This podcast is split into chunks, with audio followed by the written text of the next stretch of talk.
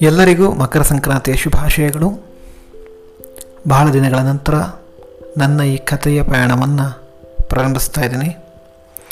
ಈ ಎರಡು ಸಾವಿರದ ಇಪ್ಪತ್ತೊಂದು ಹಳೆಯ ದುಃಖ, ಕಷ್ಟ, ಬೇಸರವನ್ನು ಮರೆಸಿ ಹೊಸ ಉಲ್ಲಾಸ, ಉತ್ಸಾಹ ಹಾಗೂ ನಗು ನನ್ನೆಲ್ಲ ಕೇಳುಗರ ಜೀವನದಲ್ಲಿ ತರಲಿ ಎಂದು ಆಶಿಸುತ್ತಾ ಇಂದಿನ ಕಥೆಯ ಕಡೆಗೆ ಹೋಗೋಣ. ಈ ಕಥೆಯ ಕಥೆಗಾರ್ತಿ ಖ್ಯಾತ ಯುವ ಲೇಖಕಿ ಎಂದು ಪ್ರಸಿದ್ಧಿ ಪಡೆದ ಶ್ವೇತಾ ನಿಹಾಲ್ ಜೈನ್ ಬರೆದಿರುವುದು. ಅವರ ಕಥಾ ಸಂಕಲನ ನಾನು ಕಥೆಯೊಳಗೆ ನಾನು ನೀನು ಇದರಿಂದ ಆಯ್ಕೆ ಮಾಡಿದ್ದೀನಿ. ತುಂಬ ಹೃದಯದಿಂದ ಕೇಳಿದ ತಕ್ಷಣ ಅವರ ನಾನು ಕಥೆಗಳನ್ನು ಈ ಮಾಧ್ಯಮದಲ್ಲಿ ಓದುವುದಕ್ಕೆ ಒಪ್ಪಿಗೆ ಕೊಟ್ಟಿದ್ದಾರೆ.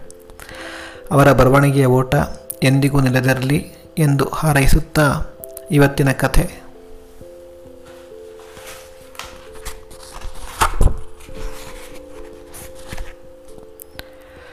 ನಿರುತ್ತರನಾದ ಗುರು.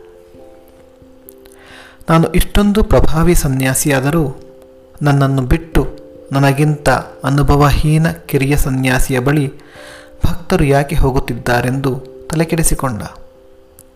ಉತ್ತರ ಸಿಗಲಿಲ್ಲ. ಅದನ್ನು ತಿಳಿದುಕೊಂಡು ಬರಲು ಒಬ್ಬ ಶಿಷ್ಯನನ್ನು ಕಳುಹಿಸಿದ. ಶಿಷ್ಯ ಹಿಂತಿರುಗಿ ಬರಲಿಲ್ಲ. ಅದರ ಬದಲು ಒಂದು ಪತ್ರ ಕೊಟ್ಟು ಕಳುಹಿಸಿದ. ಇವರು ನಿಮ್ಮಷ್ಟು ಮೇಧಾವಿಗಳು, ವಿದ್ವಾಂಸರು ಅಲ್ಲವೆನ್ನುವುದು ನಿಜ. ಅದರಷ್ಟೇ ಮತ್ತೊಂದು ನಿಜ, ಅವರು ಏನನ್ನು ಹೇಳುತ್ತಾರೋ ಮೊದಲು ಅದನ್ನು ಪಾಲಿಸಿ, ನಂತರ ಭಕ್ತರಿಗೆ ಹೇಳುತ್ತಾರೆ. ನಿಮ್ಮ ಜ್ಞಾನಕ್ಕೆ ಹೃದಯದಿಂದ ನಮಸ್ಕಾರ. ಆದರೆ ಅದನ್ನು ನೀವು ಮೊದಲು ಅಳವಡಿಸಿಕೊಂಡರೆ ಅದು ಮೌಲ್ಯಯುಕ್ತ ಎಂದಾಗ ಗುರು ನಿರುತ್ತರನಾದ. ಇದರಿಂದ ತಿಳಿಯುವುದೇನೆಂದರೆ ಏನನ್ನೇ ನಾವು ಇನ್ನೊಬ್ಬರಿಗೆ ಹೇಳುವುದಕ್ಕೆ ಮುಂಚೆ ಅದನ್ನು ನಾವು ಪಾಲಿಸುತ್ತಿದ್ದೇವಾ?